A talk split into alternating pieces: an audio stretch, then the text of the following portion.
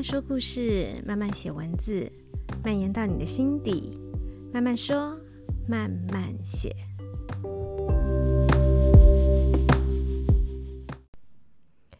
嗨嗨，大家！这一集的开头应该是跟大家问好的是，这几周大家过得好吗？好几周没有更新 Podcast，已经被很多朋友、很多忠实粉丝追杀问，不是只停两三周吗？怎么就一直一直都没有更新新的节目？嗯，非常抱歉，我也没有想到，呃，我会就是中间会暂停那么多周哦。然后我们的上一季。在我上次讲完了人类图的九大能量中心之后，我就在做了一个圆满的结束嘛。然后前几周虽然我没有更新，但是我就发现哇，慢慢说慢慢写，竟然已经做了一年了。我记得去年，呃，就是在台湾的疫情。就是突然升温，然后我们好像升级到三级警戒，大家会在家里工作啊，然后很多餐厅、很多公共场所都没有开放，就是在那个时候开始录第一集的，我记得。所以最近刚好疫情也比较严重一点啊，虽然嗯、台湾就嗯就采取了一个不同的措施，其实就是时空背景不同了嘛。我觉得也蛮好，这个等一下我们大家也可以来聊一聊。总之就是过了一年了，本来我实在很希望在一周年的时候，就是计划一些节目，邀请之前曾经来参加的朋友们一起来聊聊。但是真的就是一切就没有办法赶上计划。那其实我也还没有想好这个第二季，也就是接下来呃节目的走向是要继续维持。之前的想要什么就聊什么呢？还是要更有一点 主题性哦？这个我也还在想。我最近真的比较没有时间。好，那为什么说呃，我暂停这么这么多周？其实对我来说也是一个蛮大的变化。但我觉得很好像蛮巧，大环境好像也在这几周，在这一两个月。我觉得有很大不一样的气氛上啊，还有很多，总之我觉得也不太一样哦。那我先来聊聊我自己好了。我自己呢，就是换了换了一个新的工作，然后我也又搬家了。我原来之前才才跟大家在上一季有一集，我特别讲过搬家很奇妙的故事，就是很幸运找了一个很好的住处。我现在还是非常喜欢那个住处，但是，嗯，我也觉得，我我我一直觉得哦，嗯，好像你的心态越正向之后，有很多事情都会非变得非常的顺利。当然，呃，我自己呃之前受洗了，所以呃对我来说，就是我也觉得可能我有一个信仰。有一个依赖的神，我会觉得好像很多事情都好像变得，嗯，自己不会那么去在意自己要去努，不是说不努力，而是说你会不会那么去在意自己很努力过后的那个结果，你会觉得一切就交给神，交给宇宙，交给。所有冥冥中会安排给你的，这也蛮符合我们在人类图里面讲的。其实你就是努力去做你要做的，但是你不要去强求。呃，生产像我是生产者，是生产者，我努力去做，但是我等待回应，我不要呃浪费一些功夫。然后如果你是投射者，更是要等待邀请。所以我觉得这一切都道理都是相通的啦。那对我来说呢，就是，呃，我其实我现在的工作是我跟我从小就认识的朋友，我们现在算是算是一起努力一起创业。嗯、其实我们本来就很有想要一起工作的这个打算，在我之之前，呃，创立那个手作教室酷奇小象的时候。当时他就曾经有说过，他想要投资，或者是说，诶，我可不可以开一间分店？当时酷奇小象在台中嘛，那我们在台北啊，哪里在开一个什么酷奇小兔啊、酷奇小猪啊等等的，就是大家当时很喜欢我经营的酷奇小象的感觉，当时就有这样的想法，但是其实当时也没有，我觉得就是时机没有成熟吧。后来我从上海回来之后，嗯，我们也讨论过这个问题，他也说过。不然我们一起合作。你一样，你既然现在没有实体店面，不然我们就一起来合作，还是一样以前的想法。然后就是来做一些生活风格的东西，就是主要是推广生活风格，并不不局限是卖什么东西，一定是要卖什么东西这样。但是这个想法我们就是讨论讨论讨论，但是。应该你们也有很多这样的经验吧？有很想要做的事情，但是总是差一点什么去完成它，然后所以大家就这样放着，并没有真的。但是这个这个想法，我们彼此都是知道是有的。然后就在大概两个月前吧，嗯，那个时候也蛮有趣。我那个时候也在。当之前的工作状态，呃，因为我其实我的工作一直都是比较像是接案或是兼职，因为我其实是要顾及我的狗狗，那我要为了要陪我的狗狗，要照顾好我狗狗的生活品质，其实我一直都没有办法去做正职的工作，因为正职的工作，嗯，老板。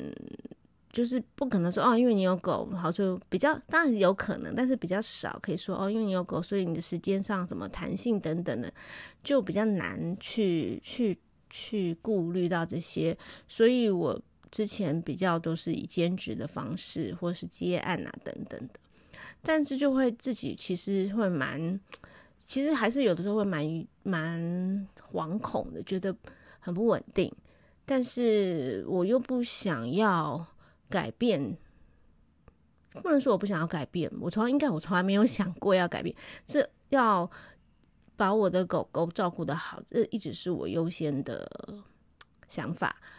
嗯，要要不然的话，当时不会那么努力的，那么急于一直很很努力很努力想要把它从上海接回来。哦，讲到这个，我也觉得非常的庆幸，就是呃，当他。你看他十二月回来了，那过没多久，你看上海就开始遇到，其实上上海开始有一些地方开始封，是从三月三月中，有些地方甚至是三月初好像就开始了。你看才过没有一两个月，他们就开始封城，然后封了，有的地方封两个月，有些地方如果从三月开始算的话，其实到六月一号解封。就几乎要三个月，好可怕！而且在上海封城这段期间，那些我原来很担心的事情，我急着想要把狗接回来的那些事情，真的都发生了。这个时候，我突然就觉得，哇，我的直觉中心果果然有颜色，我的直觉，我的那个危机意识果然还蛮准的。就是我当时就是很很努力，很努力，一直希望。我前夫可以把我的狗赶快带回来，我什么我可以什么都不要，我只要我的狗回来。就是我很担心，万一上海又发生了什么事情。我当时并没有想到疫情，但是当然这个也是因为疫情一直没有离开我们，一直都在我们生生活中。我想到就是，呃，不论是什么原因，也可能是政政策政令的一些改变。总之，我认为就是。连人权都没有办法顾及的很好的，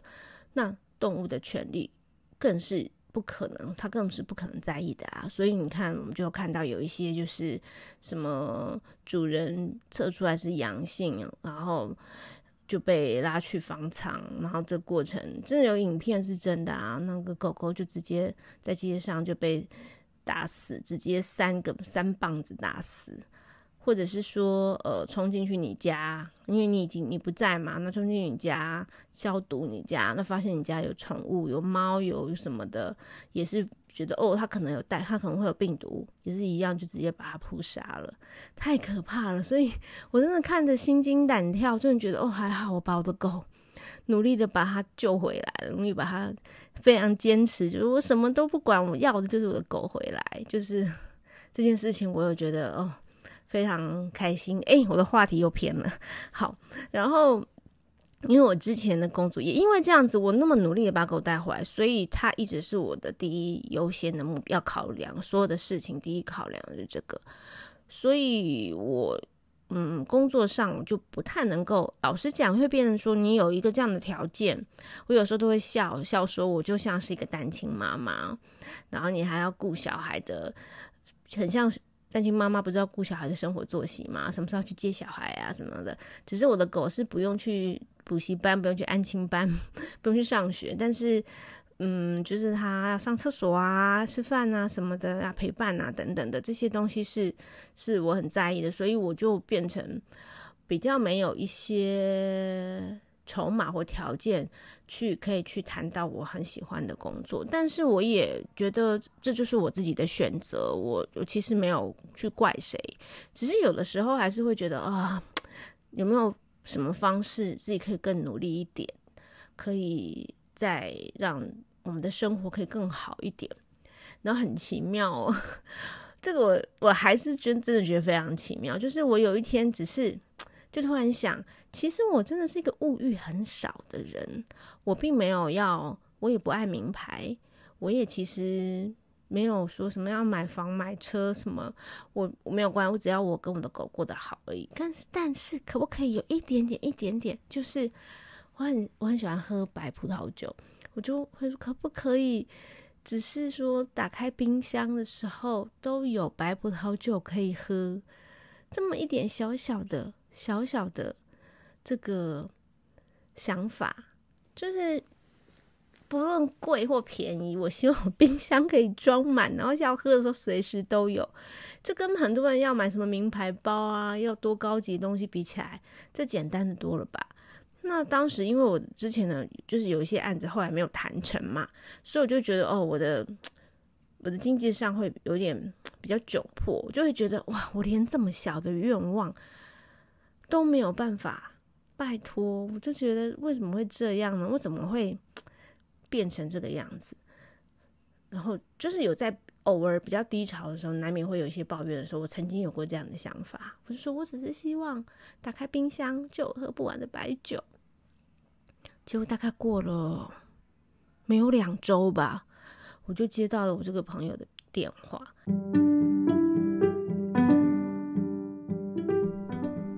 对人类图有兴趣，但是总觉得自己看书摸不着头绪吗？你觉得以旺说的人类图浅显易懂，想要了解更多吗？慢慢说慢慢写的人类图线上入门课程正在规划中，如果你有兴趣加入的话，欢迎私讯慢慢说慢慢写的 Instagram 或者是 Facebook 粉丝专页，一旦开课了，我会第一时间通知你哦。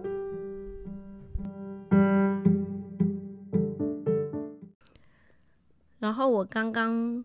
不是有提到说哦，我就许了一个愿，然后我只是在心里想，我我的愿望很小，我的欲望不大，我只是希望家里的冰箱打开都有喝不完的白酒。然后就这么有趣，过了两周，我接到我的朋友的电话，而我这个朋友他就是在做纽西兰红白酒的。而且我一直就是很喜欢喝他们家的 Sauvignon Blanc，就是那种不甜的。比如说有些呃白酒是偏甜的，那我不喜我喜欢喝完全不甜的，酸 OK，然后甚至带有一点点矿石的味道。就是有人会觉得那是一个奇怪的味道，但我就喜欢那个，我不喜欢甜的。那我那他们家有一支白酒。就是有一支这个白苏维浓，我很爱。然后我每次都跟他说：“哎、那个芭乐汁，因为它有芭乐的香气，纽西兰的那个这个白苏维浓这个味道我很爱。”然后我就觉得天哪，如果跟他一起合作，我不就是 常常就可以喝那支我最爱的白酒吗？这也这也就是好像你许什么愿，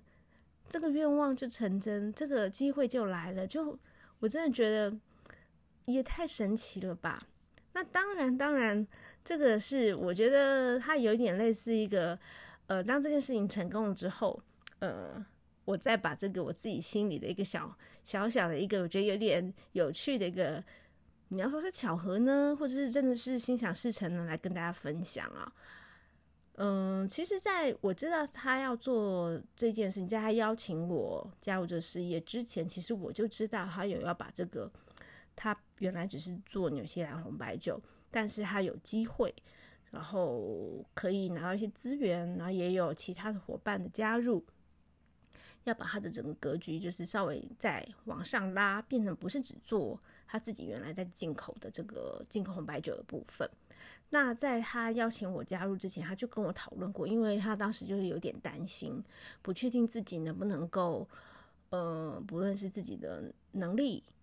呃，包含体力，还有，嗯、呃，是否可以做到，会不会有时候我们一扩张就会失控嘛？就是有一点可能你。呃，眼睛看到这么大的东西，但是自己是吃不下来的。然后你的投资可能变成，可能也可能钱转不过来啊，等等。他就是其实有很多担心。他其实，在在那更之前，他就跟我讨论过。那当时我并不知道，我也没有想过自己会参与这个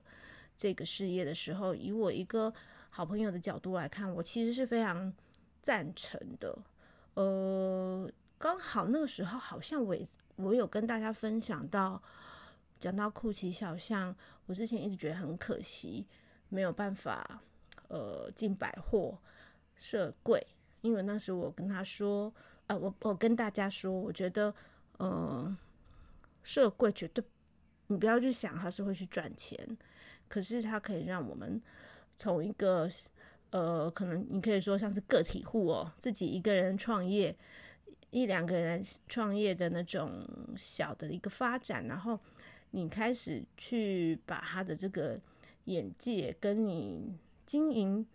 经营的这个格局，慢慢的会透过跟百货合作啊，或者其他厂商合作，会慢慢扩大。那当然进到百货里设点，你的名气等等也会比较大，你也比较容易让别人对你这个品牌产生信任感嘛。那我的朋友当时其实他现在就是就是一样的情况，所以当时还问我的时候，我自己就觉得，哎，我好像才在刚才在 Pocket 跟大家分享过这个，那我就很希望他不要错过这个机会。当时我其实就非常鼓励他，结果在他跟我聊过之后，我知道他确定要做了。过了没多久，是过一两周之后，他竟然又回头来问我说：“那你要不要来帮我？”然后，呃，哎，这。我现在在分享出来，觉得这是不是个回马枪啊？就是他先来问我好不好，我跟他说好啊，好啊，很好啊，然后他再回头来问，回来说，哎，那这么好，那你应该要来帮我啊。嗯，我好像没有理由拒绝他。其实也不是，呃，就我的立场，其实我一听到的时候，如果我们又再回归到人类图，我当下是马上有回应，是觉得好，没有任何的怀疑耶。但是我后来才知道，其实这是我自己这边的立场嘛。我听到这句他的邀请的时候，我的感受。但我后来才知道，其实他提出这个邀请，在他那里是有很多挣扎的。他想了很多，他不知道该不该问我，因为他觉得我在台中已经慢慢开始，呃，我的工作就开始。呃，有一些进展，然后我也找到一个很好的房子，因为他也来看过我之前找到那个住处，一个房子很舒服、很宽敞，很适合我跟小拉，所以他会觉得说，如果他再来问我，我才刚搬好家，一切才刚安定下来，是不是又把我的生活整个又打乱了？他觉得我可能不会接受，或者是以他的立场，他怕我。我我在想啊，因为他当他他是我后来才知道他是有很多犹豫，然后之后好像还是她老公跟她说，不管怎么样，他如果不行，他就会拒绝你。可是如果你你你你需要他帮忙，你你希望他一起来加入，你就邀请他，你提出来，那决定是对方会决定嘛？那你觉得你需要他帮你，那你就应该提出来，就是不要预设立场那么多嘛。但事实上，在我这里，我其实完全没有，我想的只就只有一个，就是我的狗，我就只在意我的狗，因为带着，因为之前我也分享过搬家，真的带着一只狗搬家，要找到适合的房子，啊房东会呃可以让你养狗啊，然后那个那个房子也不能太差等等的，这真的是非常的非常的困难。我其实并没有去想说什么哦，我在台中的工作等等，是不是整个呃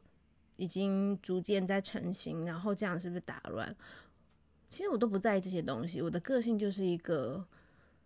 嗯，我觉得所有的事情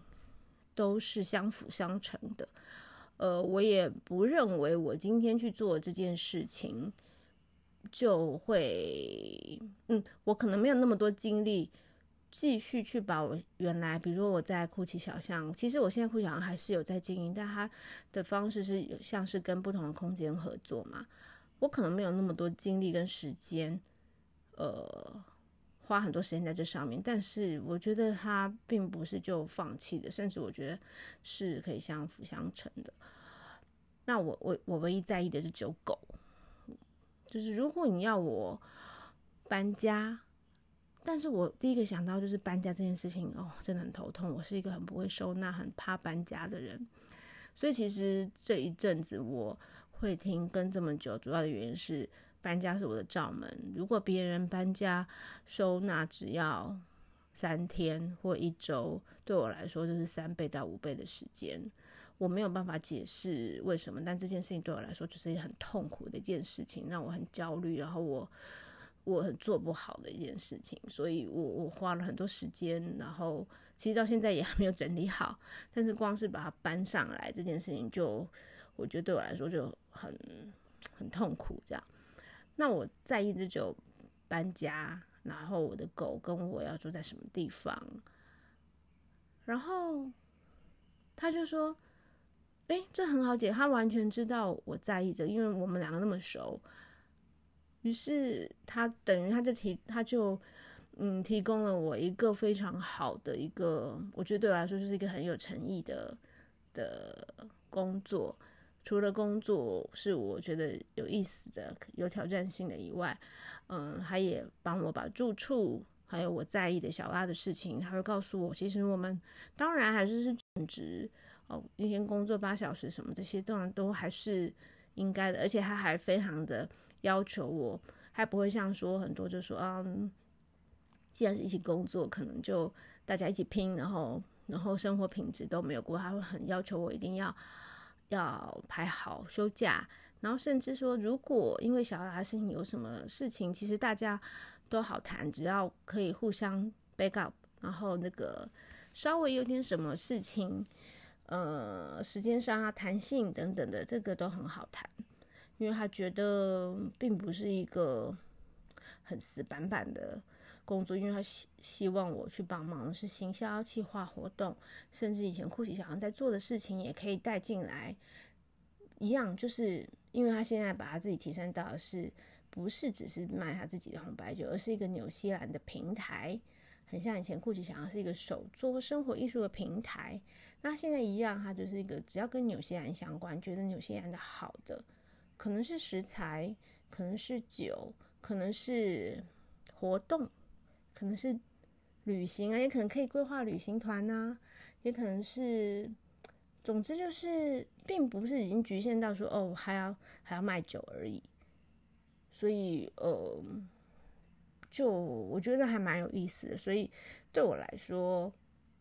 我在意的狗狗的事情，诶，解决了，那一切都好谈。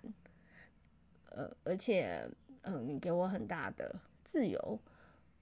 嗯、很大的弹性。其实我反而会，呃，让我自己就是投入更多。怎么讲？就是你，你越是局限，我觉得对于这种比较创意的工作来说，就很容易被，呃，被压缩那个，那个。想象的空间，但是你你给我很大的弹性跟空间，我反而会告诉我自己，哎，要自律哦，你不能发散。我觉得这件事情还 蛮有意，可能或许是我这个人个性比较比较叛逆一点，就是你越要压抑我，就越越什么越任性，但是你给我很大的空间，我就觉得，哎、不行不行，人家对我们这么好，那我们就是要感恩，然后为什么就是，所以我这个人其实还蛮好操控的，然后，然后，所以我现在的新工作就是就是呃，就是帮忙这个事业，然后做一些。行销计划，而且他也告诉我，嗯，你可以把以前估计想象那些元素、那些能量带进来，然后，所以，呃，也可能也会在呃我们的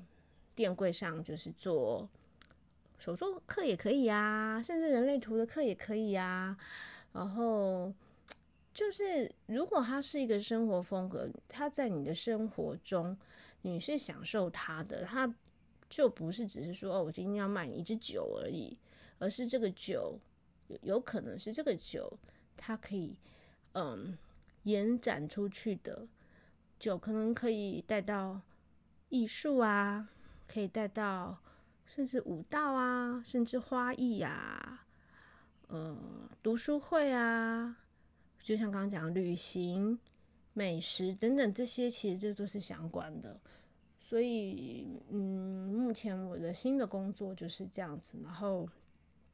呃，所以也搬到台北来，然后经历了比较对我个人来说比较痛苦的一个过程，就是搬家，但也终于搬好了。不过这个过程我也真的也是觉得，嗯，都非常已经搬家，这是我个人的罩门。这这完全就是怪不了别人，但其他所有需要运气、需要需要怎么讲？你会很担心这中间会发生什么事情，就是你在你不可掌控的这些环节上，我觉得我都非常幸运。例如，我原来的房子其实租约还没有到，但我很快的、非常快的就找到了一组很好的房客，然后就接接下了我原来的住处。然后，而且时间也非常刚好哦，就是他们原来住处的租约的时间刚好就跟他要我想要就是搬来台北，然后切就是等于我们切切的那个时间就是刚刚好无缝接轨。他来接我们的新的住处的时候，刚好他原来地方就到期，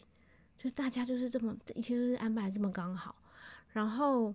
我的家具，我原来因为。也有在我原来住处做一个小教室，所以其实我那边那里有非常的多的桌椅，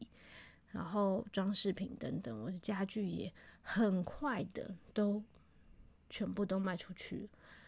然后搬家，搬家过程对我来说就是收纳这些东西很痛苦，但是其实找搬家公司啊，然后。搬上来啊，等等的一切都非常非常非常的幸运。我觉得幸幸运到真的是只能说哦，感谢神，怎么就就就觉得怎么会这么好？就是太眷顾我了吧，太爱我了吧，这一切。然后，嗯，你会觉得这个好像你你你回应了一件对的事情的时候，你好像就顺着一。一你就身体的能量就有一个很好的运用，然后你好像就走在一个很正确的轨道的感觉，很顺，很像我们之前好像讲到居中心，就正中心，它像是一个导航，你就觉得你就顺顺的跟着导航走的那种感觉。目前我是这种感觉啦，但然后呃，那当然搬来台北啊，也很巧，就是。我其实是自己，因为我自己自己知道我搬家很困难，所以我给自己留了很长的时间，所以也才会停更那么久。所以其实我算是提早搬上来的，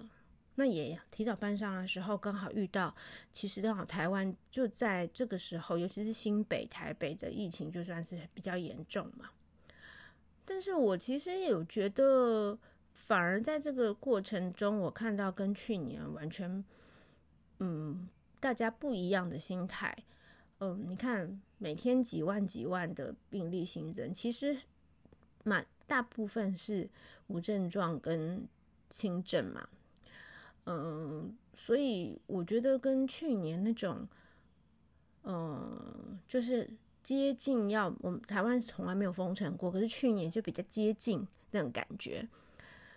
完全是不同的气氛。当然，刚开始的确还是有一些比较乱，例如要排快筛啊，或者是一开始有那个防疫险的问题等等的。所以一开始的确有比较乱，可是现在我会觉得大家就过得很正常。我觉得这才是一个比较正常的生活。你反观对岸那种突然就封城的这种状态，而且。我觉得最有趣的是，他解封以后，我不知道，很不知道大家有没有注意对岸的新闻呢？我有看到解封以后，其实上海他们官方是发发出的文章是说，嗯，没有解封之说，因为我们从来没有说我们封城啊，他们不承认他们封城呢，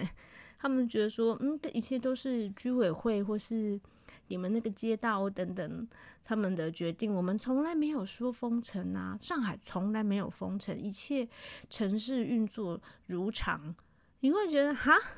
那假设我是上海的人，我会觉得，那我前面两个月在干嘛？没有封城，那我在家干嘛？就觉得很奇妙。那当然，嗯，我这里也没有要想太多政治或什么事情。我觉得，嗯，不过我有我我我要我要说实在，就是我认识的一些上海的朋友，有蛮多也就在这一次回来了。然后有一些甚至是我觉得我从来没有想过他们会回来的那种人，就是哎，那种人我真没有不好的意思。我的意思是说，因为。可能他在上海的发展都还不错，我认为他就是会在上海继续工作啊，嗯，或许就在那里生根扎根的朋友，却在这一次诶选择回来了。那我其实没有深，就是去深深问深究，毕竟隐私的那种，是不是公司工作怎么了？但是他自己表示的意思是说，嗯。在这一次看到了一些他觉得要思考的问题，嗯，可能就是，可能就是他觉得有些事情或许不是，呃，只看到经济面那么简单，呃，有一种就是有点被吓到了，简单讲有这种感觉，就觉得好好像，哎，他突然想要怎么样，那你就完全没有办法，这件事情会觉得，那会不会有一天你的努力就会一下被夺走了？那。而且，即使是在最主要、最主要是，本来大家都认为这些事情可能发生在中国的所有地方，但绝对不会发生在上海，却万万没有想到，竟然发生在这个最全中国最进步的这个城市，所以是有点吓到了。这样。不过，呃，我一样也看到，还是有很多台湾的。人是没有回来的，可能已经在那里，是整个家庭都在那里了嘛，就比较难。那难就这样子说说走就走。那还有一些人是，呃，我我的看法是这样啦。还有一些人是因为，其实老实说，台湾人的身份跟真正的中国人是不一样。因为哦，我现在为什么这样讲？因为我还有看到更多。呃，真正的就是就是是中国人，他呃很多就如果他是其他省份的，也都在解封之后纷纷离开了。嗯、就是那种去所谓的沪漂，沪就是上海的简称嘛，沪漂就是去去上海讨生活的外地外省人，就纷纷回到他们的老家了。甚还有一些上海本地人开始考虑移民。但有趣的是，许多台湾人还是选择留下来。然后，呃，我有看了一些呃讨论，那我才了解哦，除了是他们嗯家庭都在那里走不了以外，其实台湾人的身份跟真正的中国人身份，老实说还是有一点不一样的。为什么那些上海人开始考虑移民？那些？嗯，有些人就开始回到他们老家，因为被吓到了嘛，没有想到哦，居然可以说要封城，封封城就封城，不让你出去，不让你出去，然后嗯，不让你买东西，不让你叫外卖，不让就反正你完全不能怎么样，这件事情是真正的吓到他们了。那他们当然要趁可以走的时候赶快走。但如果你是外国人，或者是像台湾人，你的身份，你还是可以在这里继续观望的，因为毕竟上海是很多人觉得有很多机会的，所以有些人还是选择继续观望。那反正到时候万一真的真的中国就经济不行了，或是他们真的这个政政政治上这些手段越来越极端。其实台湾人到时候再走也都还来得及，然后所以有还是有蛮多，尤其是呃家庭家庭就是比较已经在那里很久的，或者是说他觉得他回来台湾可能也没有看到什么机会的人，其实还是有蛮多台湾人是继续留在那里。我觉得就是做一个观望吧，因为他们比其他比中国人。真正就是身份是中国，拿着中国 身份证的中国人来说，万一发生什么要离开，其实随时都可以走。是，嗯，那这件事情就让我觉得，嗯，还，嗯，看到台，我我知道还是有很多人对台湾目前的这个防疫政策也还是不太满意啦。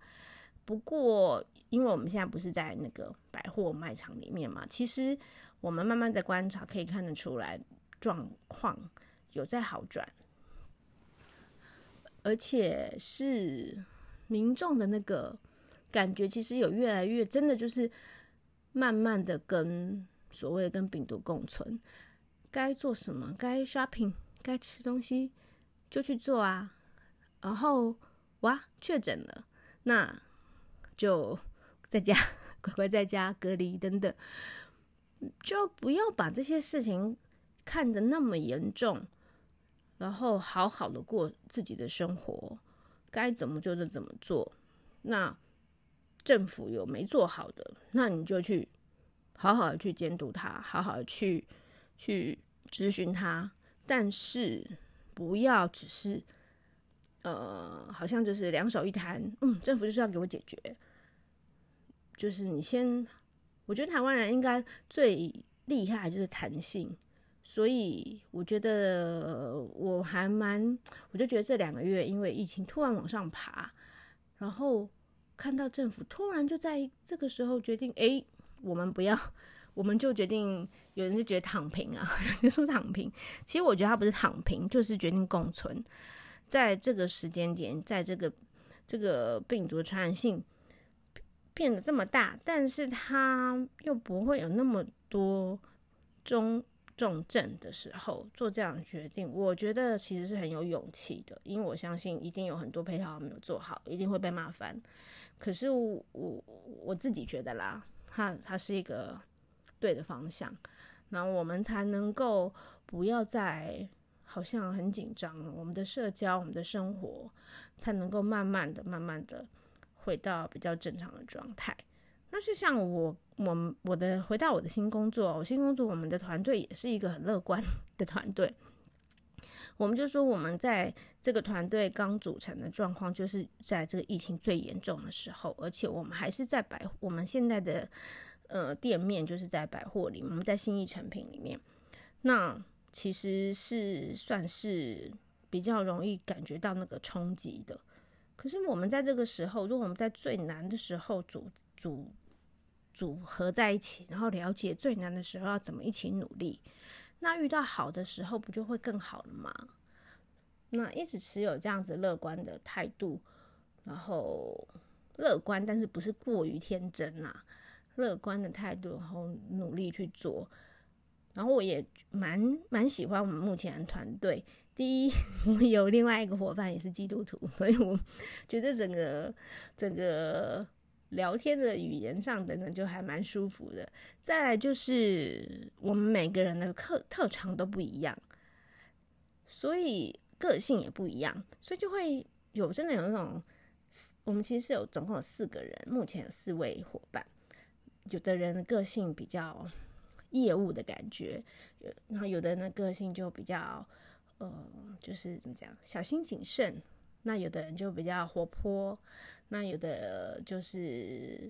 比较灵活等等的。那我会觉得，其实大家就可以彼此的嗯学习，或者是说分工，就是我擅长这个，我就去做这个。那同时在看到别人擅长的东西的时候，我也可以去学习，我觉得蛮好的。所以目前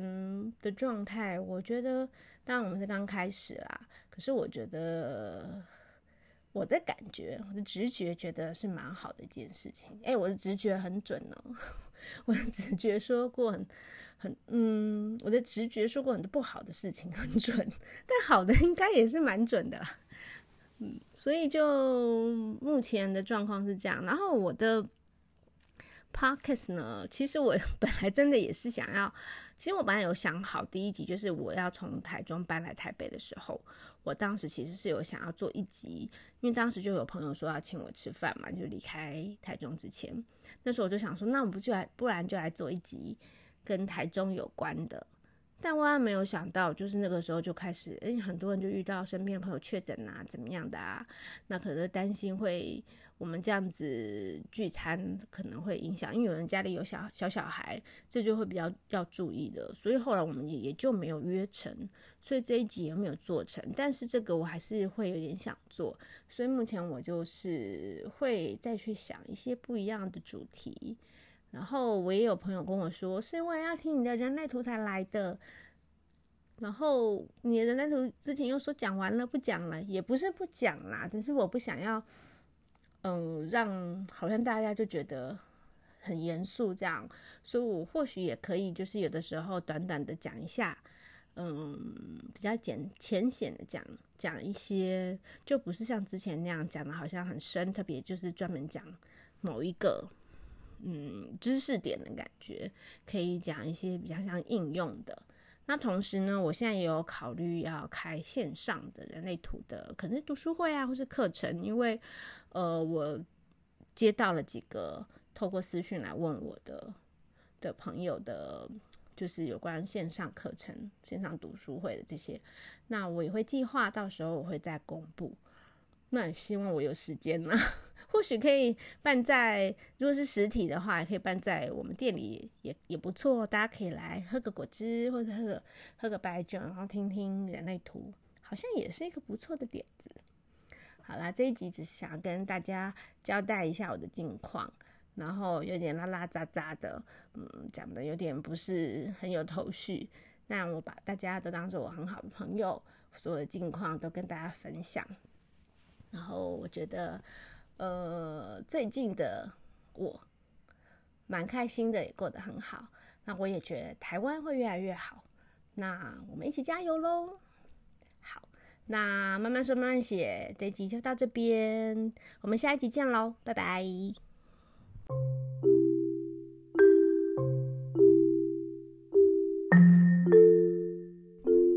今天的节目内容还喜欢吗？如果有想听的主题，或是有任何意见想要提供给我，